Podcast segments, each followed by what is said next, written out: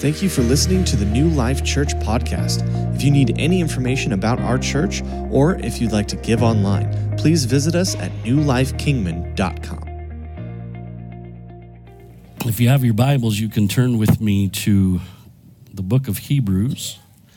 We're going to be looking at one verse of scripture out of chapter 11, and we'll get to that here in a few minutes. I just want to encourage you before we get started this morning. Um, uh, the donations for candy. Uh, we really need your help this year. Uh, we are trying to uh, get to the goal of 300 bags of candy. You say, well, what's the purpose? Well, what we're doing is we're making a great big push this year. We want to have a great event at our trunk or treat. and um, and the goal is is not to pass out candy. That's just that's just the bait. Amen. Uh, what we're doing is we're wanting to touch people with the love of Jesus and we want to invite them to church. We want to invite families uh, to our children's church. We want to invite people to come and be a part of what God's doing here at New Life Church. And we're going to have people stationed around the, the activity area to witness and to just share the love of Jesus. And so uh, we just need your help with that. And also to sign up to, to help or to uh, have a trunk or a car or motorcycle, whatever you want there. Um, so if you'll help us with that, we would greatly appreciate it. Amen.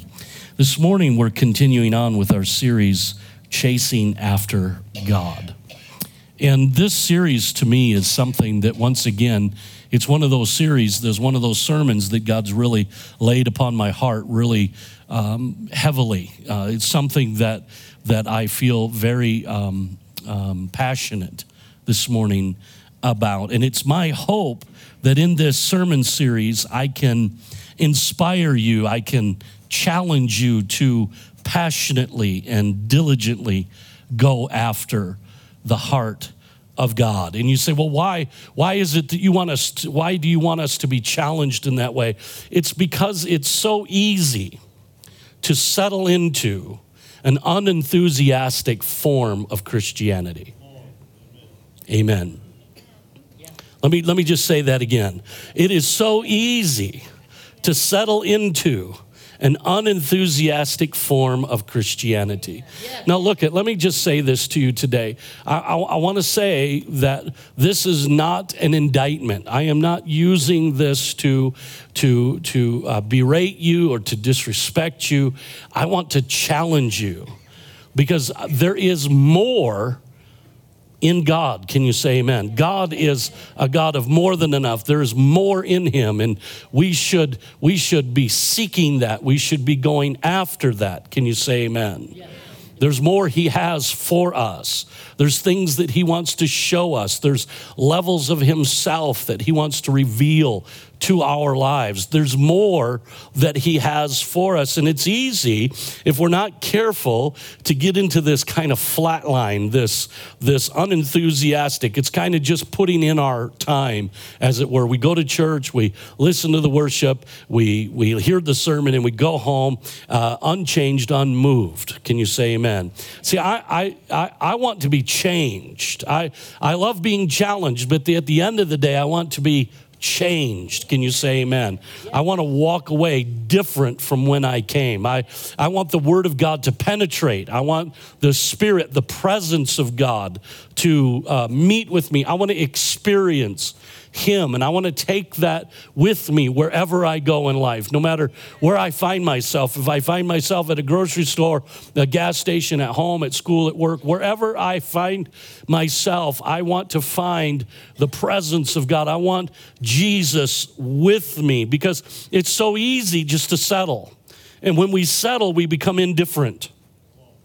We become cool. We become half hearted. We, we, we, we, we become apathetic. We become complacent and even a little lackadaisical. Can you say amen? And lackadaisical, it's, it's lazy, if you, if you want, Frank, just so you know. Um, it's, it's, it's, that, that's, that's what we can become. And it's exactly what Jesus dealt with when he spoke to the Laodiceans in Revelations chapter 3. You remember from last week, we talked about chapter three. We talked about this church that had become lukewarm. They, and what you got to understand is this church was a successful church. These were good people, successful Christians. But Jesus said, You've become lukewarm. Now, I want you to notice something about this. He didn't say they had become sinful, he didn't say that they were sinister. He didn't say that they were evil. In, in, fact, these people are probably not even quote unquote worldly. They're just lukewarm.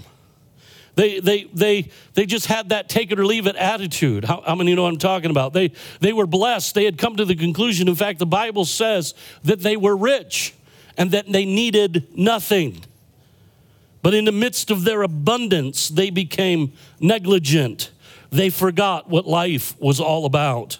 Let it not be said this morning of New Life Church that we too, because of our comfort or because of our blessing, have become unenthusiastic with our take it or leave it attitude. Can you say amen to that? Let it be said of us that we passionately, diligently, enthusiastically chase after God. Now, I know what you're thinking. You're probably going, oh, here he goes. Here goes Pastor. He's wanting us to be fanatics. Absolutely. I want you to be fanatical. I want you to be passionately, over the top, diligently, uh, uh enthusiastically in love with Jesus. Can you say amen? I, I want you to express it in as many ways as that you can. I want you to follow hard after Jesus. Can you say amen to that? You know, it's so easy to be fanatical about other things. We can be fanatical about sports. You've met people like that, right? Their favorite team is winning and they do all kinds of crazy gyrations. Or if their team is losing, or if the umpire or the ref has made a bad call, watch these people react. Yeah. You want to talk about fanatics. Yeah. Yeah. It's easy. Hey, all you have to do is find somebody down in Laughlin that wins big. They'll get a little fanatical. Come on, it's true. Or how about you ladies that stay home all day and watch The Price is Right? Secretly, you dream of the day that you could be on The Price is Right. You think in your mind, dear God, if they would call my name, I would go, I would go and I would memorize all the prices of tuna and canned soup and all of this stuff. I would put, I would, I would learn to putt. I would learn to do all those games. And, and I'm, because I, I want to win big. I want the showcase showdown and I'm going to get there within $200 and I'm going to win both. And you're fanatical. Now, you don't let nobody on. But when nobody's in the house, you're excited. Or how about those guys? How about those politically motivated people that watch the news every day? You want to talk about fanatics? They're kind of they're kind of fanatical about what's going on. Are you hearing what I'm saying? Well, we ought to be fanatical. We ought to be excited, enthusiastic. We ought to be diligently passionate about chasing after God. See, God is just waiting to be caught by someone whose hunger has exceeded their grasp, that they're truly hungry for God. Amen. They're chasing after Him because they're hungry for Him. They want more of Him. See, God chasers have a lot in common. Primarily, they are not interested in camping out on some dusty truth known to everyone. Listen to what I'm saying. They are after the fresh presence of the Almighty. Can you say amen? amen? And sometimes these God chasers, their pursuit raises the eyebrows of the existing church. It makes them think, it's like, what are they up to? But usually they lead the church from that place of dry, uh, dryness back into a place of his presence. Can you say amen? See, if you're a God chaser this morning, you won't be happy to simply follow God's tracks. Listen to me. You will, you will want to find His, you will want to apprehend His presence. It's not enough to follow and trace where He's been. You want His presence. Can you say amen? See, the difference between God's tracks and his presence is the same difference between truth about God and revelation of God. See, truth is where God has been. But revelation is where God is. Truth is God's tracks, it's His trail, it's His path. And many are happy to know where God has been. But the true God chaser is not content to know where God has been. They don't want to study his trail. They don't want to know about him. They want to know him. They want to know where he is and what he is doing right now. Can you say amen? This was Paul's passion. This is how Paul felt. And he wrote some significant words. We've all read them, but it would do us well to read them again and to pay attention to the passion. In Philippians chapter 3, starting in verse 7, he says, But what things were gained to me, these I have counted loss for Christ.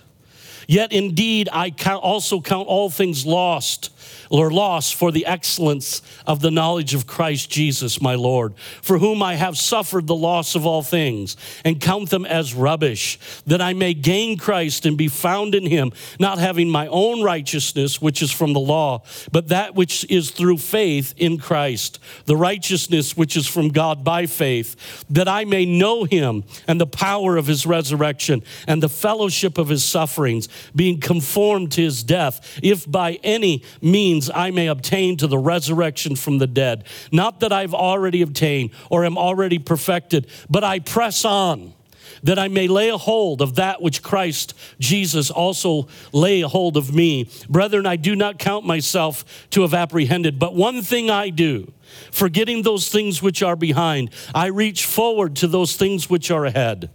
I press towards the goal for the prize of the upward call of God in Christ Jesus. Listen to the passion, the urgency, the determination, the diligence of Paul's words. Are you hearing that this morning?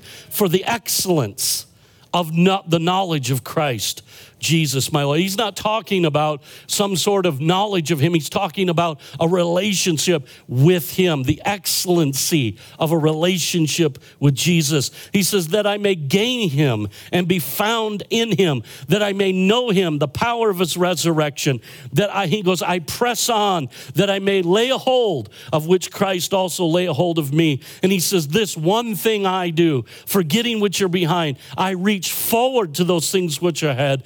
Press towards the goal of the prize of the upward call of God in Christ. What is he saying? He goes, This is my focus. Everything is about this. I'm chasing after God, is what Paul is saying. That's what we ought to be. We ought to chase after God. A.W. Tozer wrote in his book, The Pursuit of God. It says, How tragic that we in these last days have laid our seek our, we have had our seeking done for us by our teachers. Think about that statement he says, in these last days, what we've done is we've relegated this passion, this seeking, this, this, this, this, this pressing in. We've left it to those that have the responsibility of teaching us. We don't do it, they do it. He goes on to say, he says, everything is made to center upon the initial act of accepting Christ. Extremely important to be sure. He says, but are we not expected thereafter to crave any further revelation of God to our soul. We have been snared in the grip of a false logic which insists that if we have found Him, we no, no longer need to seek Him. Are you hearing me? He goes on and he says, True grace creates desire for more grace. Yes. Grace creates desire for more grace. To have found God and, and still to pursue Him is the soul's passion for love. Are you hearing me? Yes. Matthew Henry was right when he commented about Paul's statement when he wrote, Don't be drunk with wine, but f- be filled with the Holy Spirit. His aim was to make us Godaholics of all believers. Are you hearing me? See, the spirit is not deadening, the spirit is addicting. Can you say amen? And the evidence that you have him is that you want more of him. Listen, continued indifference to in growth in grace is a sign of no grace. See, when we have long periods of time where we just go, it's good enough, it means that something is waning or lacking inside us. And we've got to get a grip on that. There are too many Christians that are walking around with this idea that everything is okay. No longer do they press in. No longer do they contend. No longer do they resist the power of temptation. No longer are they, uh, uh, do they look different from the world. No longer do they have a, a, a distinguishing mark. They are no, the salt has lost its savor and the light has gone out. And somewhere, church, we have got to get back to what God has called us to do. So I want to read to you a text. It's just one verse of scripture. And I want you to take time to mull it over. I want you to meditate on it. I don't want you to skip past this. It's so easy when we're reading the Bible to skip past truth. We've got to pay attention, stop, slow down. I want you to listen to this. In Hebrews chapter 11, verse 6, it says, But without faith, it is impossible to please him. For he who comes to God must believe that he is, and that he is a rewarder of those who diligently seek him. Are you hearing that statement? Yeah. This verse of scripture speaks volumes to us if we dare to listen.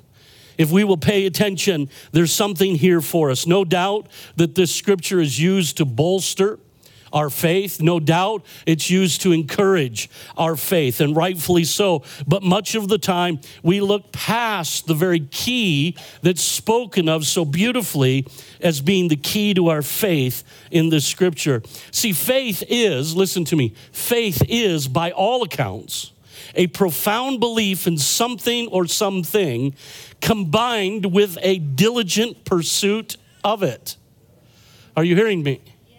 Faith is an action. Faith, faith is not simply a principle or a description of a condition. Faith is an action.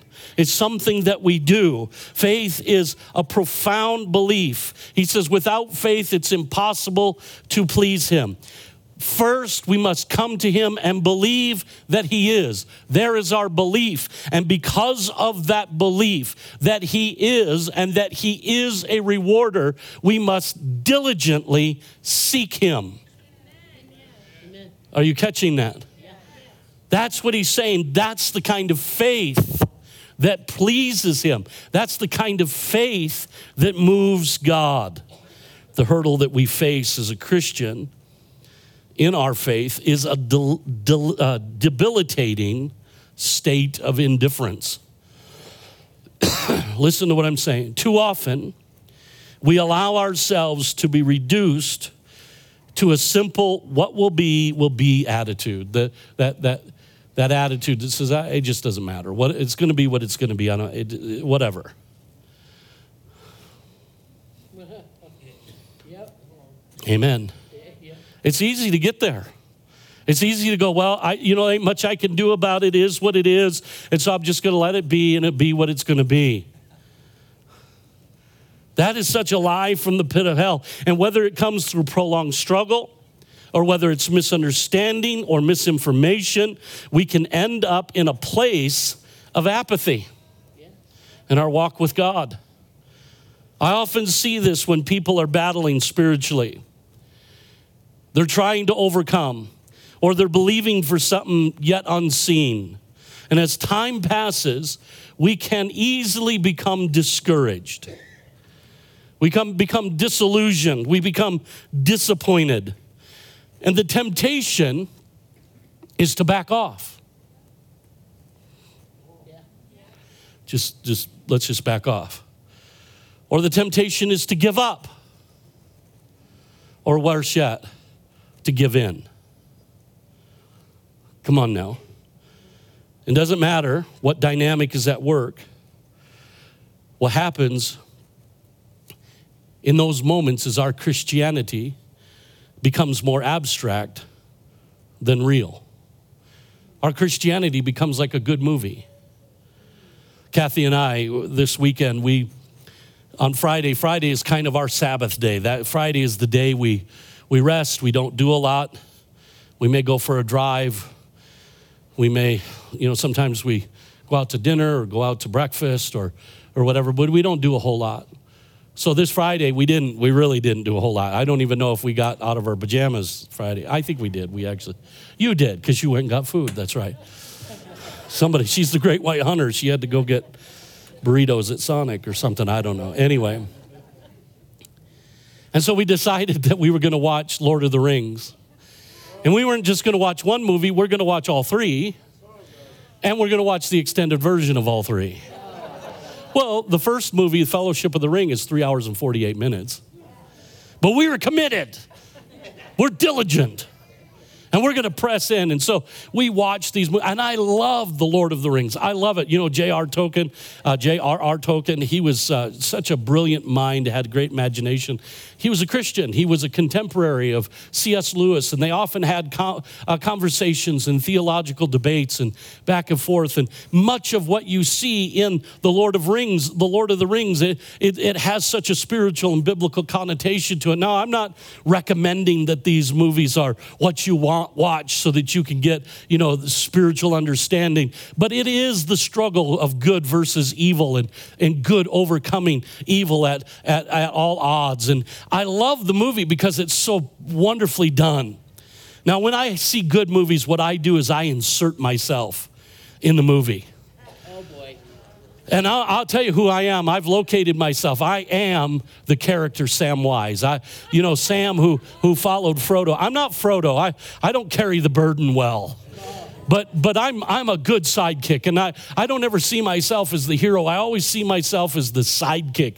I, you know, I'm not the Lone Ranger, I'm Tonto. You know, I, I, I see myself as that. And, and so in the movie, there's a great scene in the last movie, The Return of the King here is uh, Frodo. He's, he's had this just horrific journey, you know, trial after trial and difficulty after difficulty, and, and just all this stuff. And finally, they get to the Mountain Doom and they're getting towards the volcano. They got to throw the ring in there to get rid of all the evil and all that.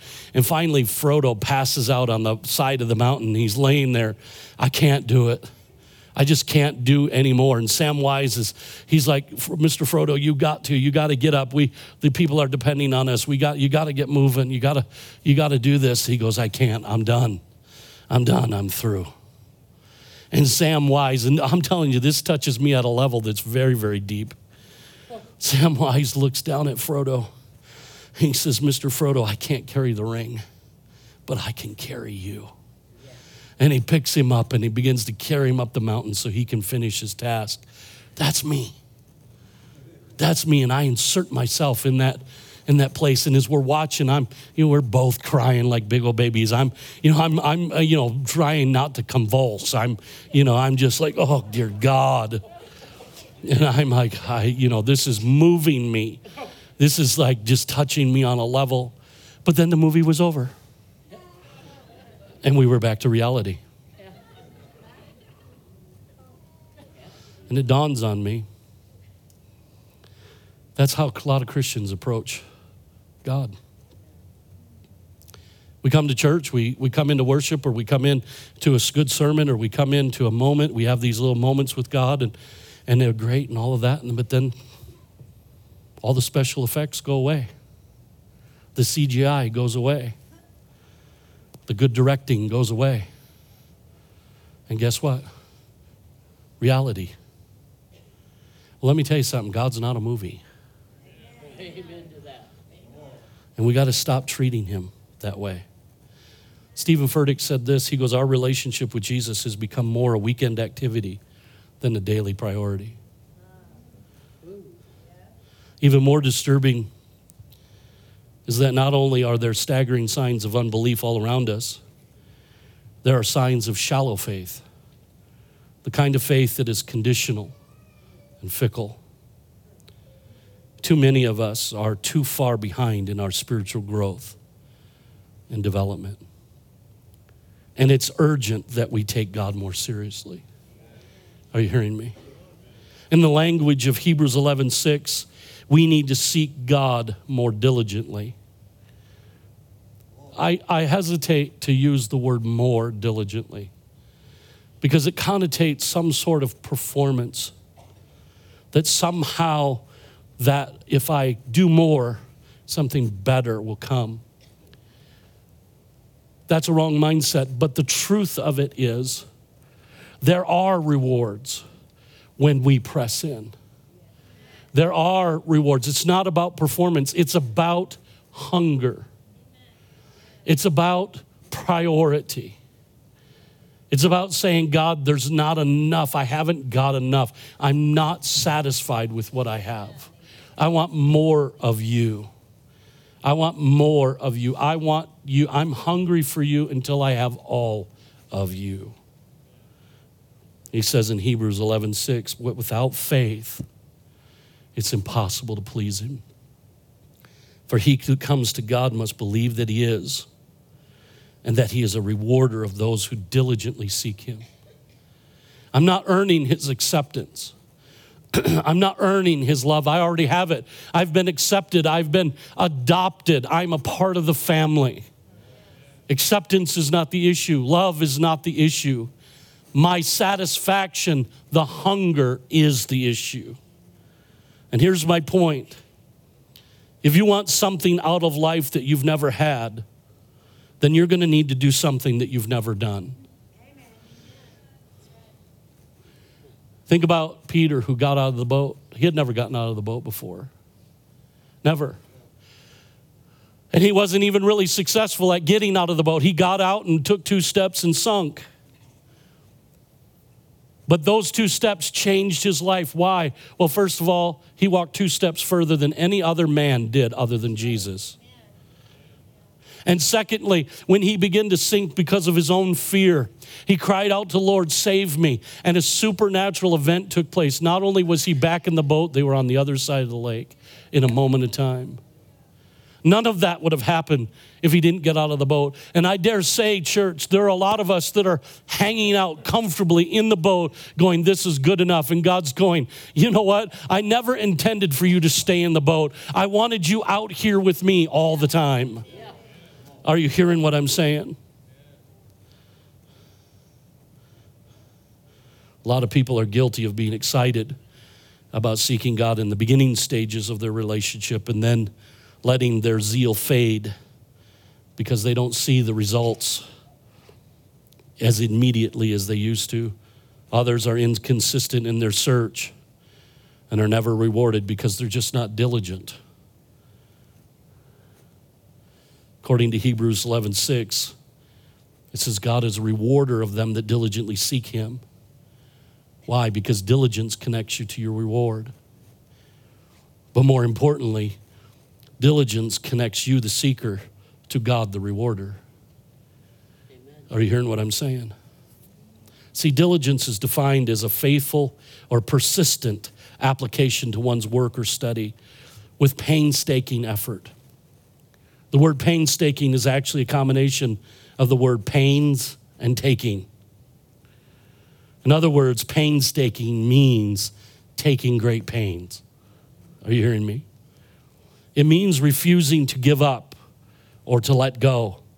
It means to hold on firmly or steadfastly to a purpose despite the obstacle, warnings, or the setbacks diligence, consistency, constancy, effort to be taken in all that we do. There's a tenacity that God is looking for in our search for Him that requires diligence. Are you hearing me?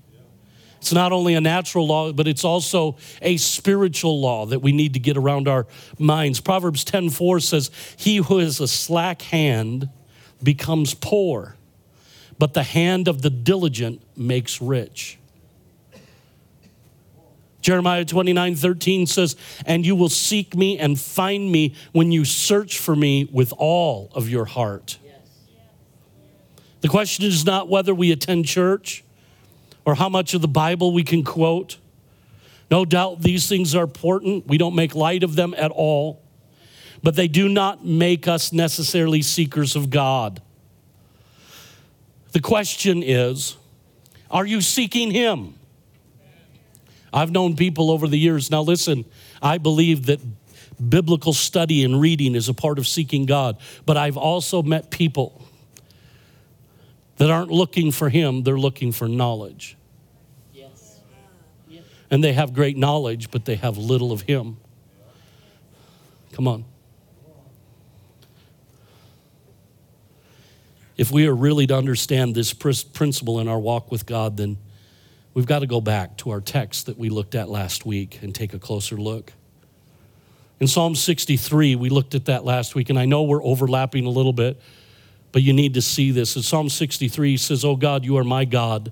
I earnestly search for you. My soul thirsts for you. My whole body longs for you in this parched and weary land where there is no water.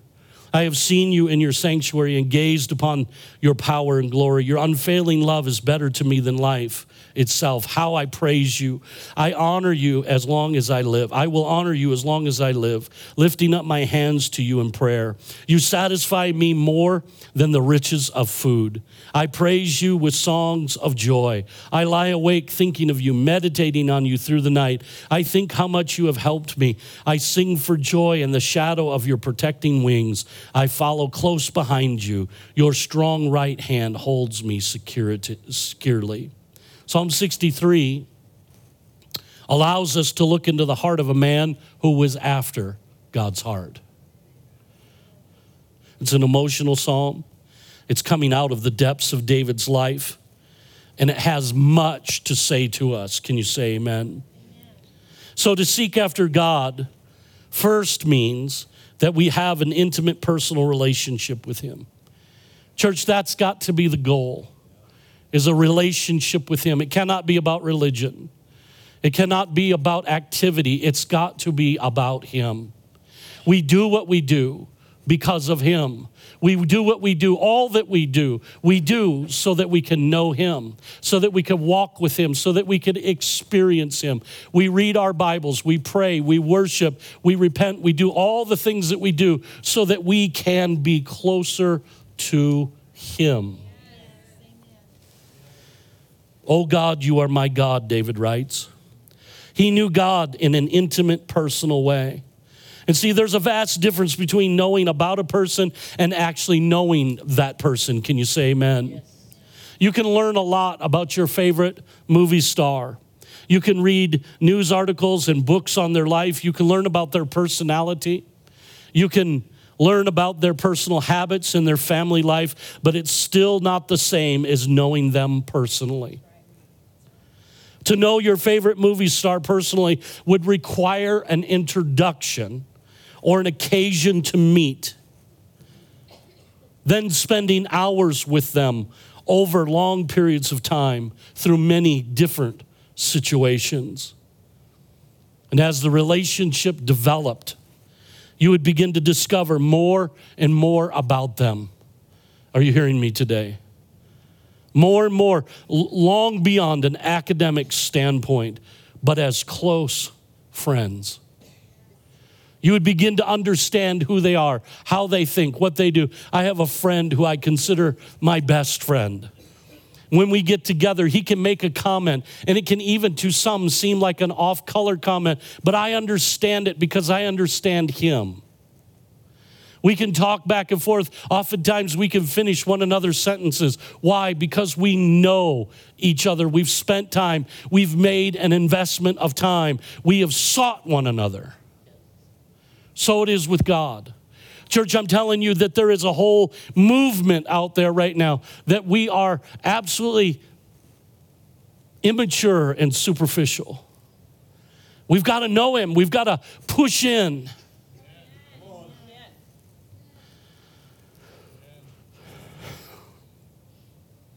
To seek after God means always to desire more of Him. David says, I shall seek you earnestly. My soul thirsts for you, my flesh yearns for you. David wanted more. He wanted to go deeper. He knew that there was more and that and his whole being craved it as a thirsty man craves water in the desert. A young man ran up to Socrates, calling him one day, Socrates, Socrates, can I be your disciple? Socrates ignored him and walked into the water. The man followed him and repeated the question. Socrates turned around and, without a word, grabbed the young man and dunked him under the water and held him down until he knew he couldn't take it any longer. Then he pulled the man up, gasping for air, and Socrates replied, When you desire the truth as much as you seek air, you can be my disciple. And he said, Well, that's a little drastic. That's not real. That's not Bible. David put it this way I desire God more than my necessary food. Might have been Job that said that. I forget one. One of them guys did.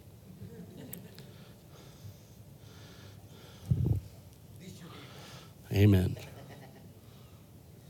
See, if you figure that you've reached a level of maturity in your Christian life where you can put it into neutral and coast, you're in trouble. David walked with God for years and still thirst for more.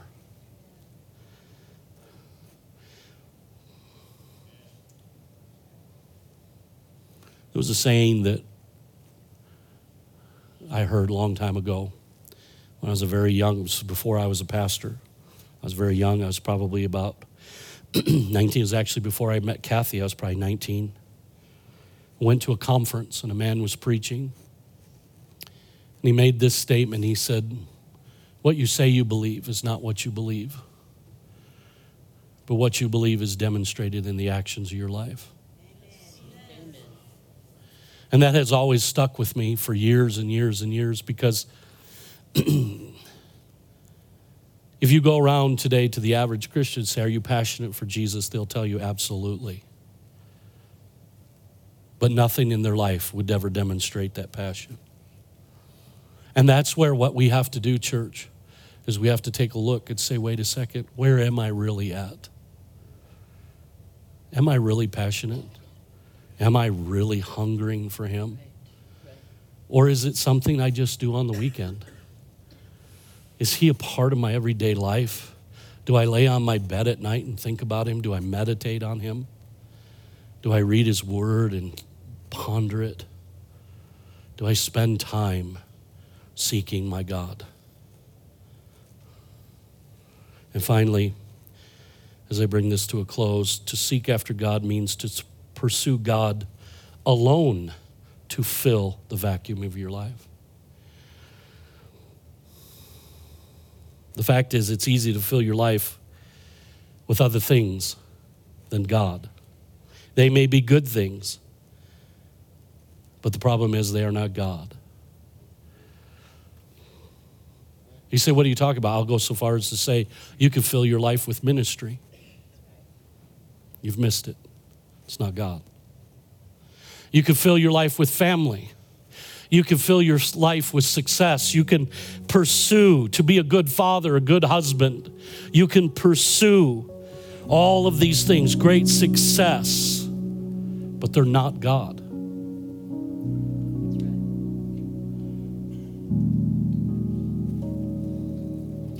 I've seen people, and I have even been this person, where because of the volume of ministry, I felt that somehow I was spiritual.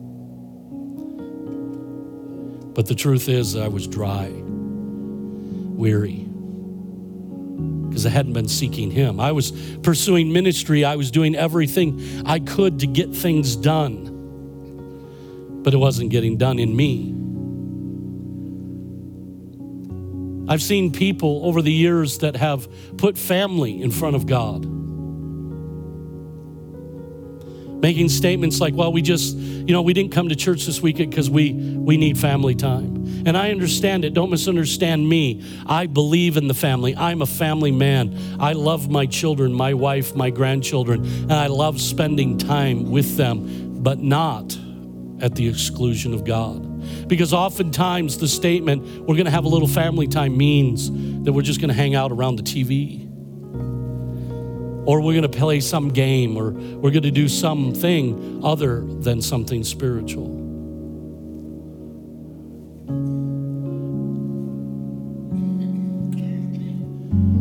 And sometimes that can get convincing I'm doing the right thing. And I'm not against family, don't misunderstand. I believe God ordained the family. Was God's plan. He ordained the family to protect and to train children. That's what He did. He ordained the family. And the family's very important. But if our seeking and, and investing in the family is at the exclusion of God, we make it an idol. We can put a lot of good things in our life, but they will never fill the vacuum. Psalm 42, 1 and 2 says, As the deer pants for the water brook, so my soul pants for you, O God. My soul thirsts for God, for the living God. We cannot afford to allow our relationship with God to be sluggish. In Psalm 27, 4, David writes this, and I want you to listen to this. I, I, I don't want you to trivialize this, but I want you to listen. 27 4, he says, One thing I've desired of the Lord, that will I seek after, that I may dwell in the house of the Lord all the days of my life, to behold the beauty of the Lord and to inquire in his temple.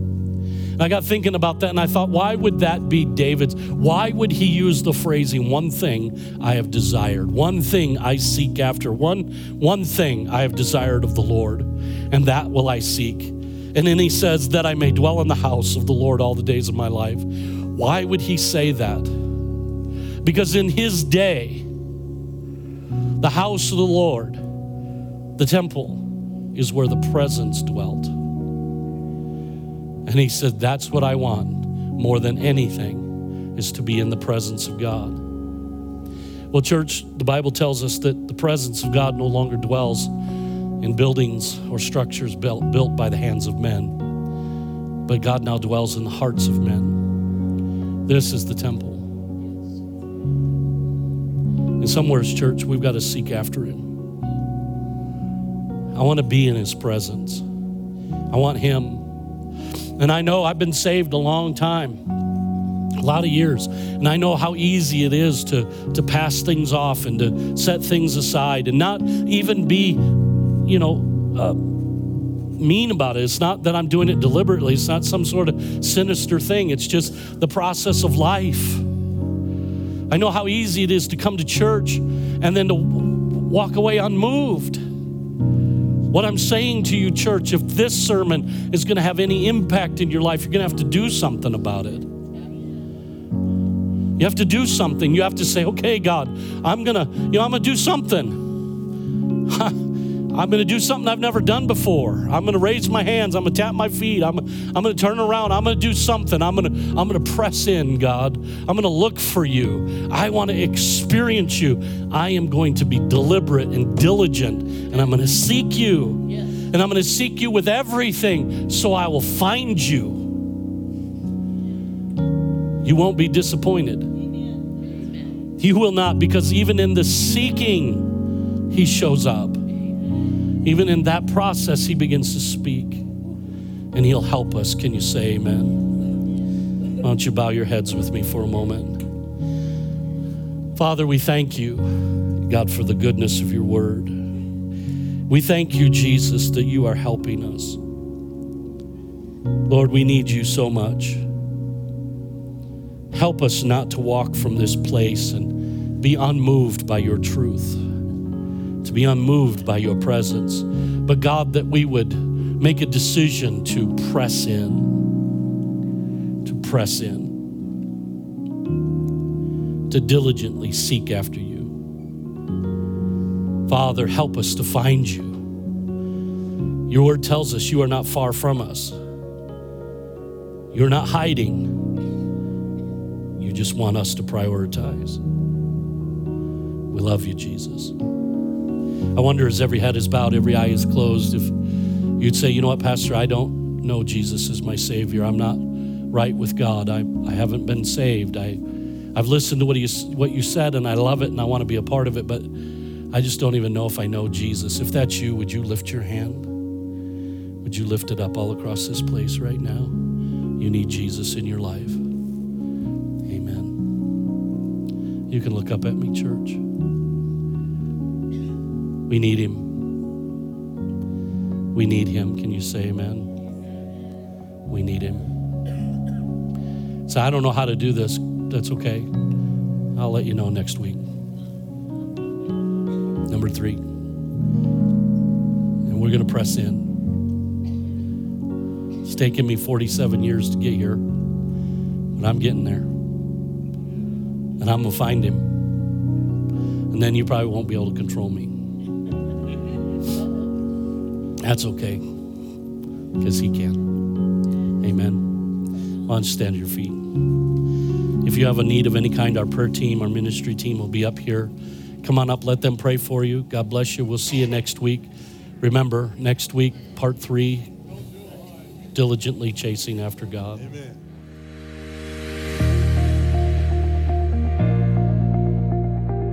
Thank you for listening to the New Life Kingman podcast. Can't wait to see you next week.